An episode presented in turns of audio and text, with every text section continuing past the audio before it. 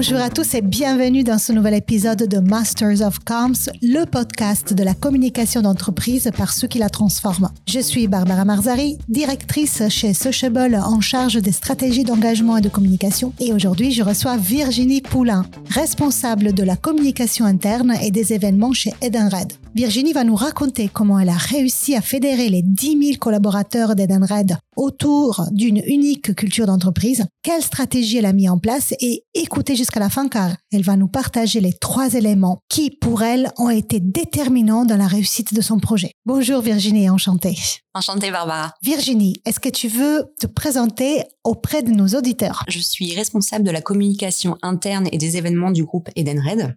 J'ai passé deux ans euh, à travailler pour la filiale française du groupe 3M, que vous connaissez certainement tous pour sa marque Post-it, et j'ai ensuite rejoint les équipes d'Edenred en 2011. C'était juste après la scission des activités d'hôtellerie et de services du groupe Accor, lorsqu'Edenred est devenu un groupe autonome. C'était une période qui était vraiment passionnante, euh, j'étais à l'époque chargée de la communication externe et j'ai notamment travaillé sur les premiers rapports annuels. En tout, j'ai occupé six postes dans cette entreprise et j'ai eu la chance de participer à des projets de communication vraiment majeurs, comme la mise en place du réseau des communicants, le rebranding de notre marque en 2017, le lancement du projet de sponsoring de voile et plus récemment le lancement de notre nouvelle plateforme de communication interne et d'employee advocacy. Ce qui va être d'ailleurs l'objet de notre conversation aujourd'hui. On va en parler en détail dans quelques minutes. Mais avant cela, Virginie, peux-tu nous rappeler quelle est l'activité d'Edenred C'est l'inventeur des tickets restaurants, c'est bien ça? Alors Barbara, c'est tout à fait exact et en même temps, ce n'est qu'une partie de ce qui est Edenred aujourd'hui. Edenred est un groupe international coté à la Bourse de Paris. Nous sommes présents dans 46 pays et nous comptons 10 000 collaborateurs aujourd'hui. Euh, nous ne commercialisons pas uniquement tickets restaurants, mais plus de 250 programmes dans des univers extrêmement variés, tels que l'alimentation, la mobilité, la garde d'enfants, le shopping et même l'agriculture. Près de la totalité de nos solutions sont sous format digital, c'est-à-dire de type carte, mobile ou plateforme web.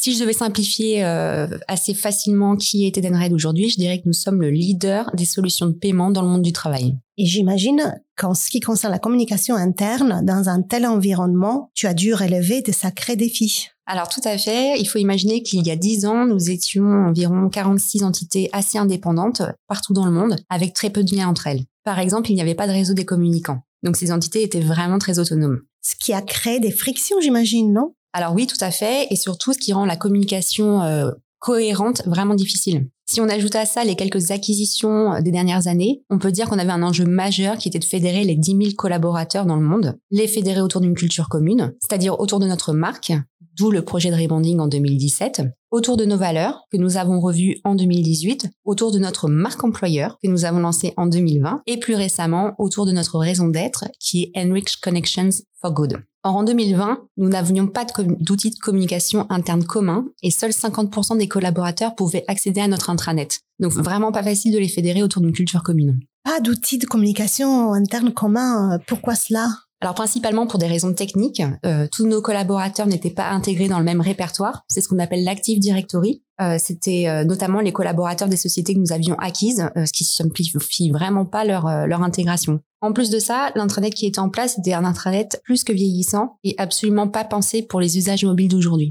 Donc si je résume, 10 000 collaborateurs dans 46 entités un peu partout dans le monde, un intranet accessible à seulement la moitié des collaborateurs d'un côté et de l'autre côté, une nouvelle culture d'entreprise, une nouvelle marque et une nouvelle raison d'être. Forte de ce constat, quelle a été ta stratégie? Alors très simplement, c'est-à-dire que nous avons lancé RED, qui est notre plateforme de communication interne et d'employee advocacy. L'avantage, quand on travaille main dans la main avec le réseau des communicants partout dans le monde, c'est qu'on connaît leurs besoins. Et donc au-delà du besoin d'aligner nos collaborateurs autour d'une culture commune, on avait aussi besoin pour eux euh, d'être des ambassadeurs de notre marque. Quelques initiatives d'employee advocacy commençaient à avoir le jour par-ci et par-là, et en fait on a voulu très rapidement ajuster le tir pour n'avoir qu'une seule plateforme à l'échelle du groupe. C'est comme ça qu'est venue l'idée de lancer ce projet euh, RED, de plateforme de communication interne et d'employee advocacy. Et en quelques mots, quels sont les grands principes de cette plateforme? Alors, le premier point, euh, et qui pour moi primordial, c'est que tous les collaborateurs peuvent y accéder. Ça semble évident, mais ce n'est pas toujours le cas.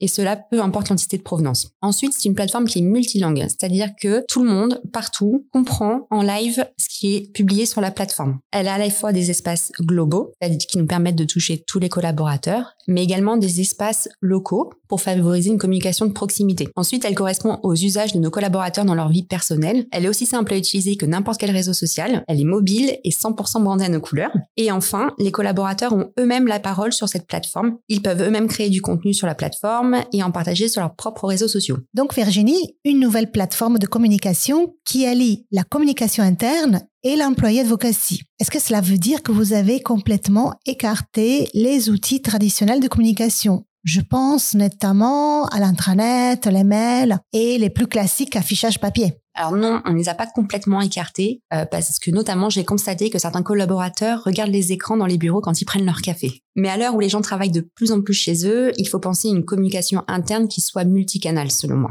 En revanche, ce qui est sûr, c'est qu'on reçoit tous beaucoup trop de mails chaque jour, et donc on essaye de réduire drastiquement le nombre de mails qui est envoyé, euh, et on favorise par exemple un envoi de newsletters mensuels où on va sélectionner les sujets vraiment importants. En résumé, Virginie, euh, forte de ton expérience, quels sont selon toi les facteurs clés d'une euh, communication digitale interne réussie? Ma conviction profonde, c'est que le contenu est clé. Si on veut que les collaborateurs aillent sur la plateforme, il faut les intéresser. Il faut une ligne éditoriale qui soit claire et riche, et surtout garder en tête ce dont l'utilisateur a besoin, c'est-à-dire se mettre à sa place. Et le mieux, c'est encore de lui demander ce qui l'intéresse. Nous, on a fait beaucoup d'efforts euh, pour valoriser nos employés, notamment avec des portraits collaborateurs, pour casser les silos entre les pays. Nous avons notamment lancé une série mensuelle d'immersion dans un pays pour faire découvrir les membres du comité exécutif en vidéo. Chaque pays, comme je le disais, dispose de de son propre espace où il peut mettre en avant ses actualités, les lancements de produits, les innovations, les récompenses, mais aussi parler de la concurrence. Et il dispose également d'un espace où les collaborateurs vont avoir accès à tous leurs outils du quotidien. Les outils pour gérer leur,